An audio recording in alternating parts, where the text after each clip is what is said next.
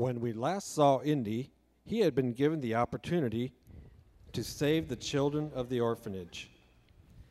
But he blew it, royally bumbled, goofed up major, worst decision. Okay, all right, I think I think uh, we've got the picture there. All right, so maybe I kinda overextended myself financially. Kinda? Sorry. Okay, can I move on? Okay, so I kind of got myself in a little bit of financial problems, but hey, I got it all covered now. I'm out of debt, so. Indy, look at the children. These pictures, they're just beautiful. I'm so glad they're okay. I mean, that mean and ugly Baylock, he's a horrible person. He must not have a mother. You know, I thought for sure it was going to be the end when you weren't able to save them. Sorry. You know, they said he just walked away, fed up. Can you believe that? I mean, after hearing the kids sing and dance for twenty-four seven, day after day, he just couldn't take all the happiness. Just put his head in his hands and walked away mumbling. Weird. Indy? Indy? Indy, are you listening to me? You've been preoccupied the whole time. Are are you looking for something? Yeah, um, yeah, kinda. Indy? You you do have that trust money I came for, right? You haven't lost it? Uh, no, I don't, just can't find it right now. Can you help me? Hmm. A bill from the Hair Club for Men?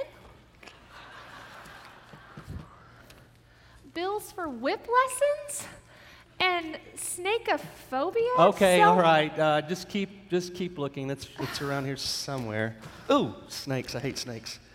You know, they're really counting on us, Cindy. You, you gotta find it. I mean, that's not ours. It was entrusted to us. I found it. Are are you telling me you took all of that money and you put it in an envelope and stuck it in a box? Yep, and I didn't lose it. But but we did lose, Indy.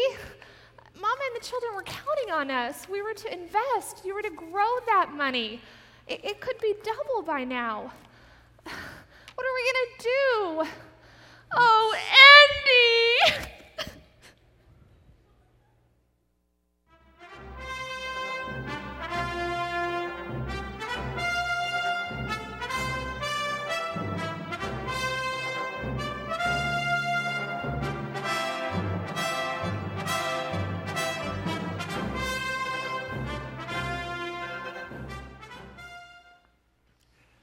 Hey, happy Father's Day. Boy, we are enthused about that. All right. Now, hey, I, I just want, if, if you're in the room today and you are a father, I just, man, I want to speak honor to you. I mean, in a time in our culture where just being a dad, just being a man uh, of your home and for your kids just seems to be an absolutely lost art. If you're a dad here today and you're filling that role and you're stepping up and making good on it, I, man, honor all over you for that. Matter of fact, can I just ask the men that are dads to stand up today? Would you do that? We just want to honor you. Very cool. Very cool. Happy Father's Day to you. Thank you for what you do. Thanks for your example. Thank you for not being at the lake today. Yeah. Hey, uh, if you were here last week, you probably caught on, and uh, we're um, we're in a series, and we're talking about money. And uh, and before uh, you kind of nudge your spouse and go, "How many weeks did they say this series is? We could come back in about four." Um, look, you don't need to agree. You don't. You don't. You don't have. We're not going to beat you up. We're not going. And and at the end of the day, you can just go, "Look, I no." And matter of fact, if you're here and you're pre-Jesus and just having figured out God, then a lot of what we're going to say is kind of preliminary. You're going to, you know, this is something that's going to become very real and very important for you later on during the journey. But right now, you get a, a pass on the deal. But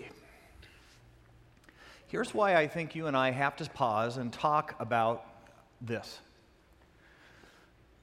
Because if you and I were really straight up some of the worst decisions of our lives, some of the oh my goodness moments involved finances, had price tags. Isn't it true that some of the biggest arguments, some of the, the, the greatest moments of crisis of faith, some of the times when you sit there and said, God, look, look, that is dumb, that's just crazy. My answer is no. We're about money. You know, they say uh, within marriages as they uh, struggle and uh, sometimes fall apart, uh, number one point of conflict, it's not sex, money. And isn't it interesting that this topic, this conversation that you and I are going to have for the next couple of weeks, actually so deeply affects the two most important relationships of our life, our relationship with God, our relationship with our spouse. And here's all I'm going to ask. Is it possible? Is it possible that, that what we grew up seeing our parents do, or what we've always watched our friends uh, handle uh, when it comes to... What, what if... What if that part's all wrong? And, and, and what if in the process of just simply being willing to have a conversation, just explore the topic together, all of a sudden you and I discovered answers that changed the outcomes? Because isn't the truth, the, the reason you and I are where we are right now is because we're handling money the way we've always handled it? And what if God had something to say about the topic that could change the trajectory for us, that could bring peace into our lives? So I'll, I'll, could you just stay in the room for the conversation? You don't have to agree. You don't have to sign anything. Just could we talk about it and figure out if God has something important to say about it? For most of us, this has been kind of a, a lifelong struggle, lifelong journey. And, and the reason for it is, is that most of us are kind of like Jimmy Stewart uh, when it comes to our money. Now, here's what I mean by that. Uh, there's a there's an old movie that has Jimmy uh, Stewart uh, in it. It's called Shenandoah. And uh, in this particular movie, uh, she, uh, Jimmy Stewart is a widower. And uh, when his wife was dying, left him with a whole bunch of kids, her wish on her deathbed was, Jimmy, look, would you just raise these kids in a Christian home? So in this little clip that we're getting ready to show you, he's he's trying to do his best to do that on behalf of our wife. The fun part about the clip is, is that he absolutely reveals how he feels about money and his stuff. So here's the clip. See what you think. Okay, so the answer is there's a little bit of Jimmy Stewart in all of us. I mean, if, if you really boil it down and get to it, we, we've all felt that way, right? We, we've all had that moment in which we go, look, I mean, God, I, I don't remember you being there in my college dorm room when I was studying for the exams. I, I I don't remember you doing overtime with me at Intel so that I could, you know, work my way up the corporate. I mean, I mean, no, I get it. I get it that there's kind of this sort of spiritual thing, and I'm supposed to be grateful and thank you. But I mean, if you if you boil it down, if I hadn't done it, if if I hadn't gotten behind the oxen and done the plowing, and if I hadn't cleared the fields, if If, if I hadn't just flat worked my tail off, I, I'm not sure it'd be here. So all things considered, it's here because of me, which makes it mine. Truth be told, there's a little bit of Jimmy Stewart in all of us. Jimmy Stewart in the Bible is a guy by the name of Abraham. And he has had a lifelong struggle on this part of the conversation. He, he basically would say, no, no, no, no, no. I, who was the one in the field sweating? Who, who was the one plowing? Who was the one gathering? Who was the one doing it? And, and at the end of the day, yeah, I mean, I've made a pretty good thing for myself. I've got, I got a pretty good little pile of stuff going on. But at the end of the day, I made the pile, and therefore the pile is mine. Right? So grab your Bibles and go with me to the book of Genesis, because God is going to choose to have a conversation with Abraham about this very topic. Where did the pile come from, and who does the pile really belong to? It's Genesis uh, chapter twenty. Actually, Genesis chapter twenty-two. And if you're not, I assume front of the Bible, first book of the Bible, Genesis chapter twenty-two. It's, it's actually a really strange story in the Bible that any of us that have hung around church for a while probably heard this in Sunday school when we were uh, little kids, but it's one of those bizarro stories. You get to the end, you go on and you go, well, that was nice. And, and what you and I don't get is that God does this moment in order to have this conversation with Abraham. Abraham, how did you get your pile? And who does the pile really belong to? And here's what, Abraham has struggled with this all his life, just like you and me. It's Genesis chapter twenty-two, starting in verse one. Here's what it says. Sometime later, God tested Abraham. So you, right off the bat, Scripture simply says, look, look, here, here's what this is. God says, I'm going to ask some questions. Because up until now, Abraham, you've missed this part of the exam. Up until now, your answers to these have been off. So this is kind of a retest. We're going to do a do-over here.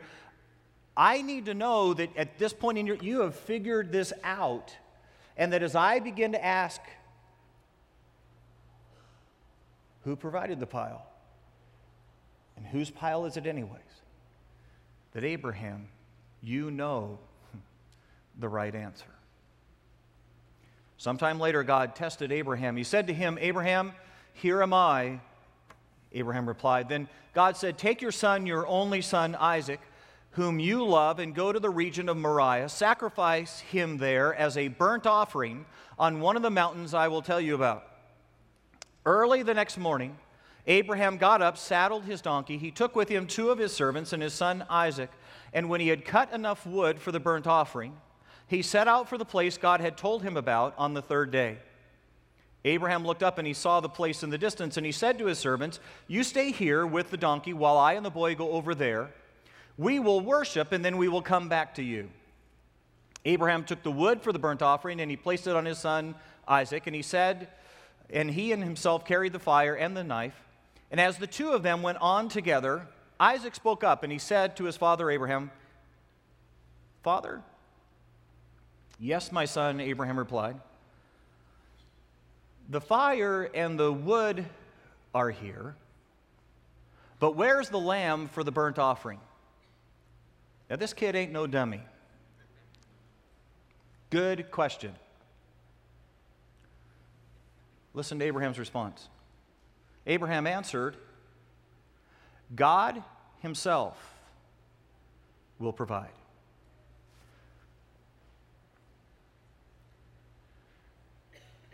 Every bit of this story hinges on whether or not Abraham believes what he just told his son, or if he's simply given him some nice Bible platitudes.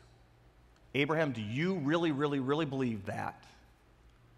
That God will provide. And the two of them went on together. See, all the way up until now, Abraham has been absolutely convinced that his stuff is his stuff. He worked for it. He earned it. He's the one that had to get his education. He's the one that had to start at the bottom and work his way up, and, and just as far as Abraham has been concerned, he's just basically said, look, I, I provided it for myself, and therefore, it's my pile. You get this, and you understand that this is what Abraham is dealing with out of a story that happens earlier in the life of Abraham. It happens uh, in Genesis uh, chapter sixteen, and here's where Abraham's basically saying, look, if If I don't provide for my, it's just not going to get provided. I, whatever it, I got, I if it's going to get done, I got to get it done. It's the story of Sarah, his wife, and Abraham is about one hundred at the time, and his wife Sarah is ninety, so I mean way, way, way, way past bearing any children. And lo and behold, God comes to him and says, Abraham, look, here's what I'm going to do. I'm going to give you a son. And out of this son are going to be so many descendants, Abraham. There's going to be, there's going to be more descendants than all the stars of the sky. That's my promise to you. That's what I will provide, God says. And then guess what God does next? Nothing. Nothing. For year after year after year, nothing. And Abraham begins to say to himself, well, wow, I mean, it it, it just kind of looks like if if this is going to happen, I mean, if, if this is going to be, we better provide for ourselves. And lo and behold, Sarah comes to him and says, hey, Abraham, you know, I, w- I was thinking, you know, God technically promised that you were going to have a son. I, I don't even remember being mentioned in things. So here's, here's, here's the deal. Look, look, look. I've got a maidservant. You could go and sleep with her. She could have a child for you, and we could help God provide. Abraham ponders for a minute. He looks over at Hagar, Sarah's maidservant, and he says, Sarah, that's a great plan. Wow, I bet you even God is impressed. What a, totally cool. And so Abraham ends up sleeping with Hagar. And lo and behold, a son, Ishmael, is born. And anybody want to guess what happens in a tent with two women there, and one's got the firstborn son? And of course, Abraham's sitting on that side of the tent a little more too often and playing with the new child, and Sarah's on the other side going, I mean, what am I, chop liver over here? And finally, she just says to Abraham, Abraham, you get her out of here, you get that child out of here, I can't, I can't stand it anymore. You know, it's interesting, and some of you that know a little bit about Bible history know this, that Ishmael, okay, ready for this? The son of I will provide for myself grows up to be the father of all the Arab nations. Isaac, the son of promise that's going to come later, the son that God's going to ask Abraham to take up the hill, has a son by the name of Jacob, the father of Israel. Isn't it interesting that the son of I will provide for myself has been at war through all of history with the son of God will provide? You know, we sit back and go, what, why in the world do these guys keep fighting? What, in the, what is going on? They have always been enemies. Ever since Abraham took providing in his own hands. Contrast, contrast that. Contrast that with the attitude of David, King David in Israel. Because the, the difference between how David looks at his pile and looks at his stuff and how Abraham looks at providing for himself are night and day. Matter of fact, grab your Bibles, go with me real quick to the right. It's going to be in First Chronicles, which means you're going to see First Samuel, Second Samuel, First Kings, Second Kings, and then you're going to get to First Chronicles, chapter twenty-nine. Let me tell you what's happening in this moment in the life of David. David has said to God, God, look, I want to build a temple for you. And God has responded and said, David, uh, you, you can't do that. You're a man of blood. And some of you know the story that when David got with Bathsheba, he had her husband Uriah killed, had him murdered. And God just said, look, I can't have a guy who's murdered be the guy who builds the temple. But you can be the fundraiser, you can gather all the stuff together, and then your son, Solomon, can one day build the temple. And so David has taken on this project, and he's collected all this stuff. As a matter of fact, the response has been so amazing, it's been so incredible that as they've gathered the finances, as they've gathered all of the material, there's more than they need. I mean, they're going to build the temple, and there's going to be some left over. And in this passage, David is standing at the dedication service, dedicating all that's been brought in for the erection of the temple. And here's what he says, and, and here's why this is huge. Because David has more. David's pile is bigger than your pile or my pile is ever going to be. And it's interesting at who he believes gave him the pile and who it belongs to. It's First Chronicles chapter twenty-nine, and this is verse ten. Here's what it says. David praised the Lord in the presence of the whole assembly, saying, Praise be to you, O Lord, God of our father Israel, from everlasting to everlasting. Yours, O Lord, is the greatness and the power and the glory and the majesty and the splendor, for everything in heaven is yours. No, Dave, no, no, David, no. It's I worked for that. I mean, I I stayed late for. Th-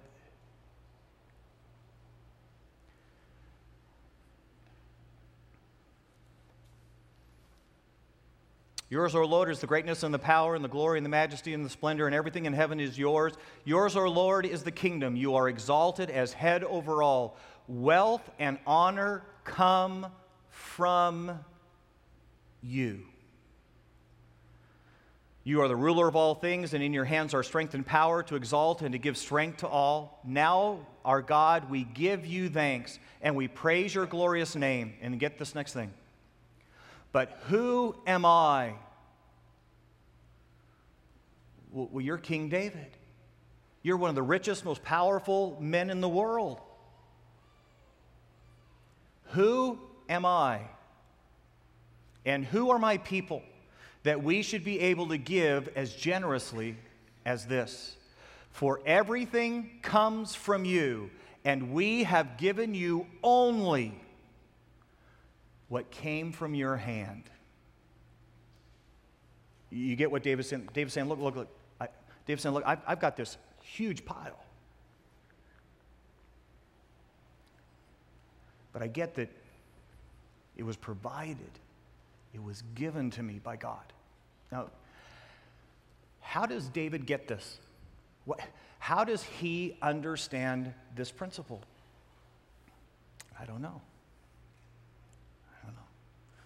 Maybe, maybe, maybe when he sits in his throne and he's holding his king's scepter, he looks down in his hand and sees the callus from a shepherd's staff.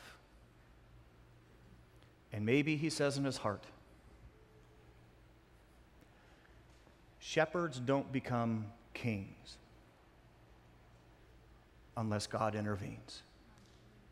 And there is no way I sit on this throne if God hadn't provided.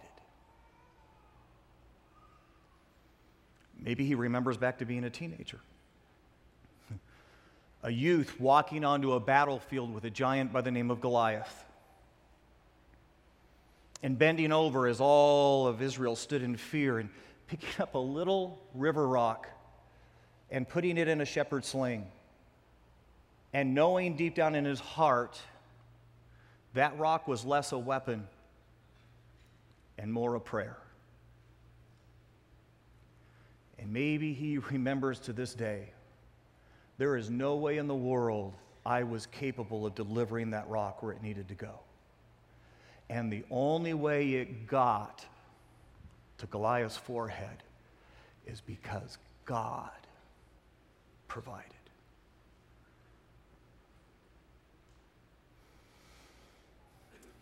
It's interesting because there have been moments in your life and my life that we knew in that moment, we knew, we knew it wasn't going to happen unless God showed up.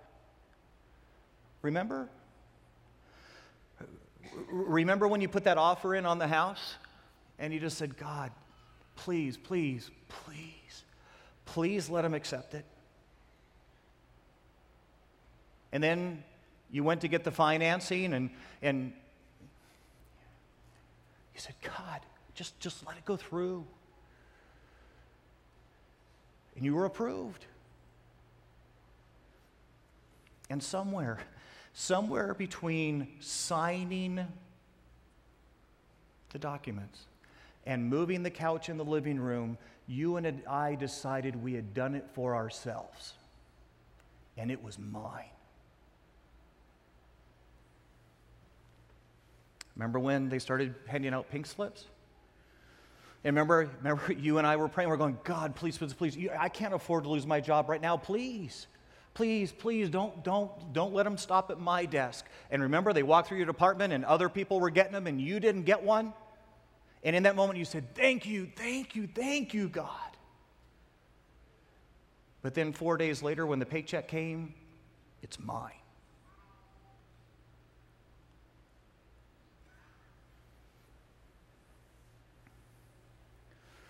Remember when you were having a hard time having children?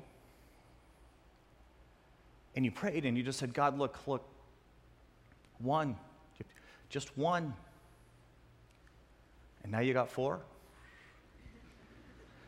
And you're pretty sure they're yours? Well, three of them for sure. No. Isn't it interesting that somewhere between our prayers, God, will you provide, and when they show up, we decided we did it.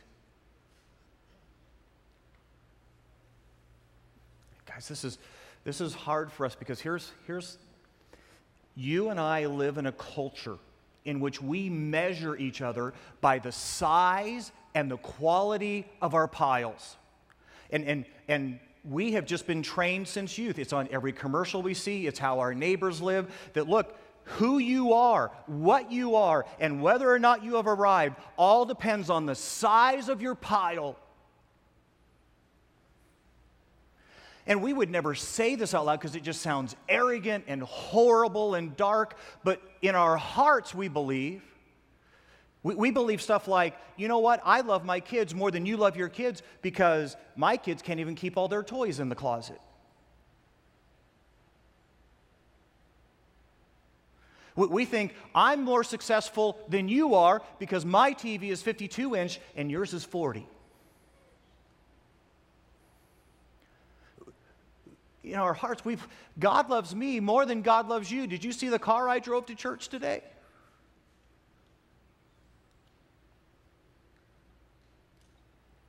Women, my husband is more committed to me than your husband's committed to you. Have you seen the size of the stone? See, I'm happier than you are because I'm wearing Armani. And we would never say that out loud because it just sounds horrible, but the problem is we believe it. And you and I are inextricably glued to our pile. That's mine. I did it, I made it, I provided, and it is mine. And we're, we're like little kids who, who put a sign on their bedroom door that says, my room, keep out.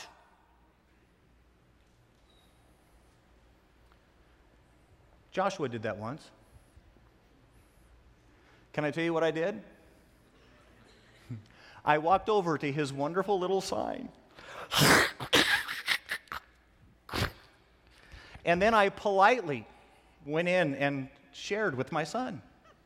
And I said, you will never do that again. And he said, why? I said, because everything in this room I bought for you.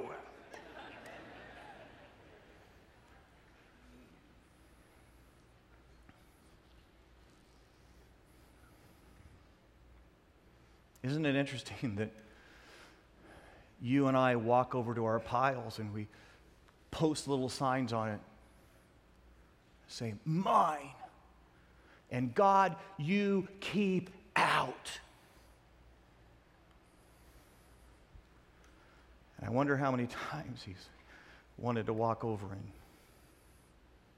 have a conversation.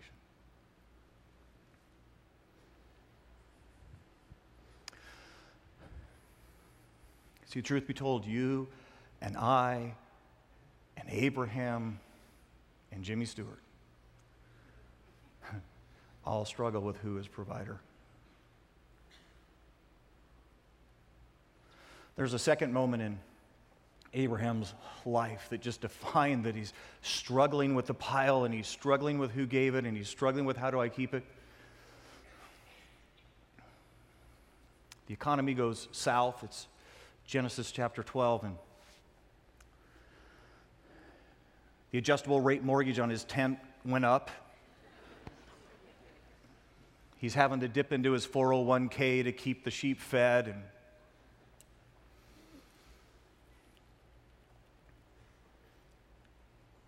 he becomes deeply frustrated with God because he, he, here's what he's struggling with. How come God gave it and now God is letting it go away? Why, why is God taking some of it away? Why, I mean, what was he thinking when he gave? I mean, if he wasn't, it was. It, it. So he goes to his wife Sarah and he says, "Look, I look, we're in trouble here, and the, the pink slip finally landed on my desk, and the, how, the tents on either side of us have got for sale signs up, and we're, we're just going to have to go down to Egypt and weather this thing out, because apparently, apparently God is not going to protect our stuff. So you and I need to do whatever is necessary to protect the pile. And as they're kind of packing up and getting ready to head down, he turns to Sarah and he says, look now, here's the one catch to this whole thing, and that is when we get down to Egypt, you're pretty uh, good looking. I've got a feeling they may kill me so that they can take you to be their wife. So tell them you're my sister. To which you got to imagine at some point Sarah says to Abraham, really? Well, yeah. If God's not going to protect the pile, if God's not going to, then you and I have got to do whatever is necessary, whatever it takes, protect the pile.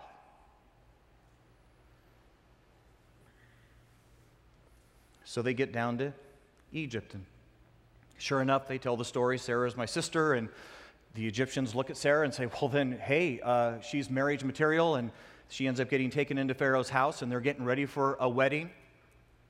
And the only thing that saves the moment is God intervenes.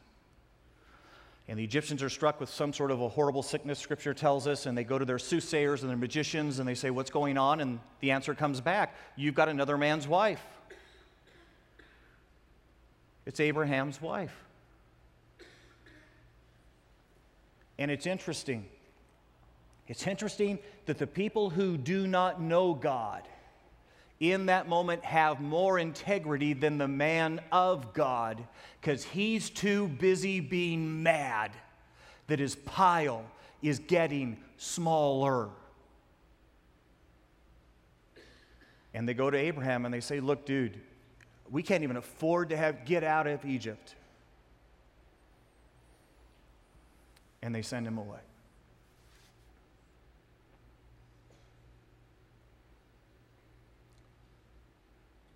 Let me ask a question. How, how angry do you and I get when God lets our pile get smaller? I mean, when the pink slip lands on your desk, when the interest rate does variable up, when the tires are wearing out and there just ain't no way to buy new tires, or the unexpected bill comes and you and I can't believe orthodontists can charge that. How angry do we get when God lets the pile get smaller? Some of us in the room would say, well, no, Lynn, I, I get it. I mean, no, I, I, I get it. I, God provided the pile, and if God chooses, you know, he can let the pile get a, a little bit, I mean, it's okay. I I get the God. If, if God wants to, you know, make it a little smaller, I guess he could.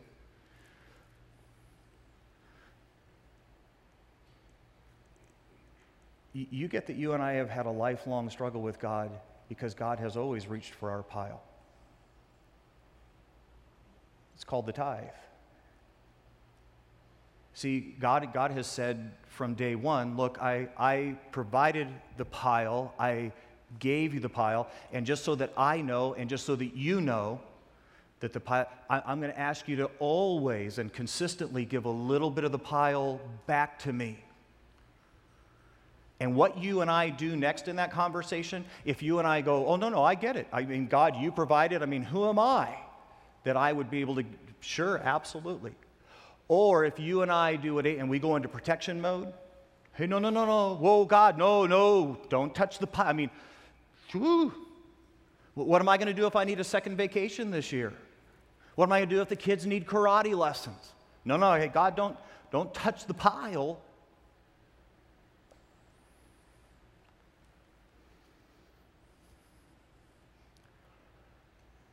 You get that people who tithe, give ten percent, have already decided in their hearts who provided the pile and who the pile belongs to. That's why they're not angry about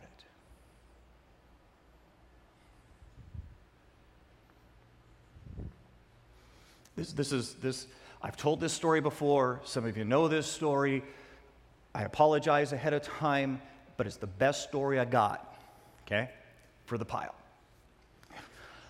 Josh is uh, doing that adolescent thing, that thing that boys do is they're uh, hit that growth spurt where they go to bed at night and they wake up the next morning and they're four inches taller. You know the moment. And the only way that you can fuel this is by putting unthinkable amounts of food in their mouths.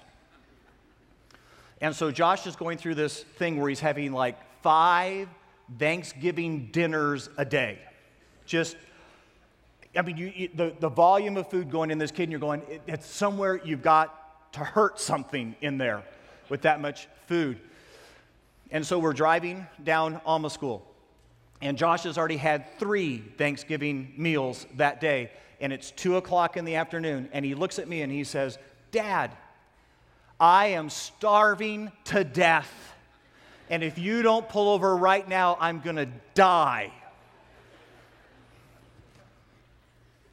We pull into McDonald's, and I said, "Okay, so Josh, what, what, what does it take? What's the minimum to get you to survive from now till dinner?" His answer, you ready? Two double quarter pounder combos, super size me, please. I pull up to the window, they are they are handing out bags. I'm going, you realize that, that's a pound of beef. I'm handing money back in. Had to take a second mortgage. As we're driving out of the drive-thru, I made the mistake. I reached for a French fry. And my son goes, "Hey!" Isn't it great that in moments like that, God gives parents exactly the right words to say back? So I looked at my son Joshua and I said, "Hey, back at you." That was the best I had. I said, "Dude, don't you, I, I just bought that for you."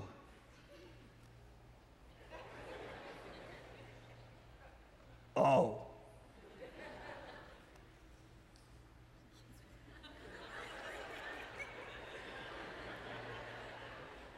One French fry.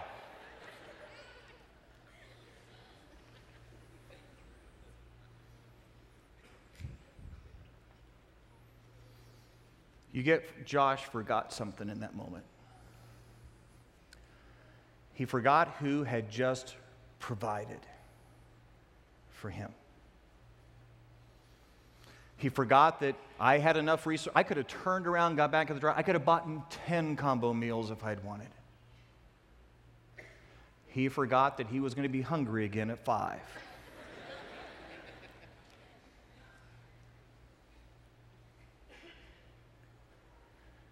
How, how angry do you and I get when God reaches for the French fry?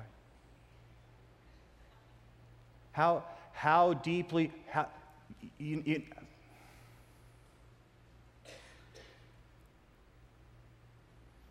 and if you and I do, you know we're forgetting something.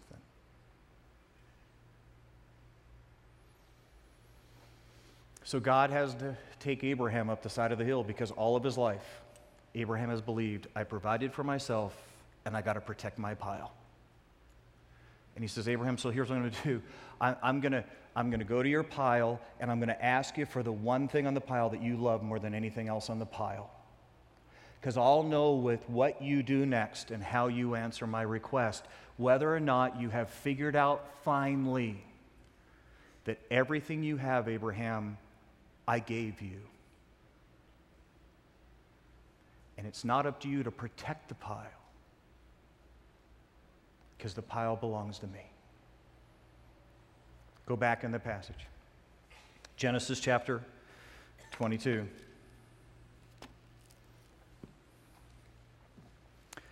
Genesis chapter twenty-two, starting in verse nine, here's what happens. "And when he," talking about Abraham, "reached the place that God had told him about, Abraham built an altar there, and he arranged the wood on it. He bound his son Isaac, laid him on the altar on top of the wood, and then he reached out his hand and took the knife to slay his son. But the angel of the Lord called out to him from heaven, Abraham, Abraham, here am I. Abraham replied, do not lay a hand on the boy, he said. Don't do anything to him. Ready? Now I know that you fear God, because you have not withheld from me your son, your only son. He passes the test. Who provided the pile? Who protects the pile? Abraham looked up. Let's see. Abraham looked up, and there in a thicket, verse thirteen, he saw a ram caught by its thorns. He went over, and he took the ram and sacrificed it as a burnt offering instead of his son. Verse fourteen. So Abraham called the place, are you ready? The Lord will provide. You think you learned it? And to this day it is said, on the mountain of the Lord, it will be provided. Here's why this is big for you and me. Because this isn't Abraham's conversation. It's your and my conversation. And God will walk every last one of us up to the pile, and he will say, who provided that? And whose business is it to protect?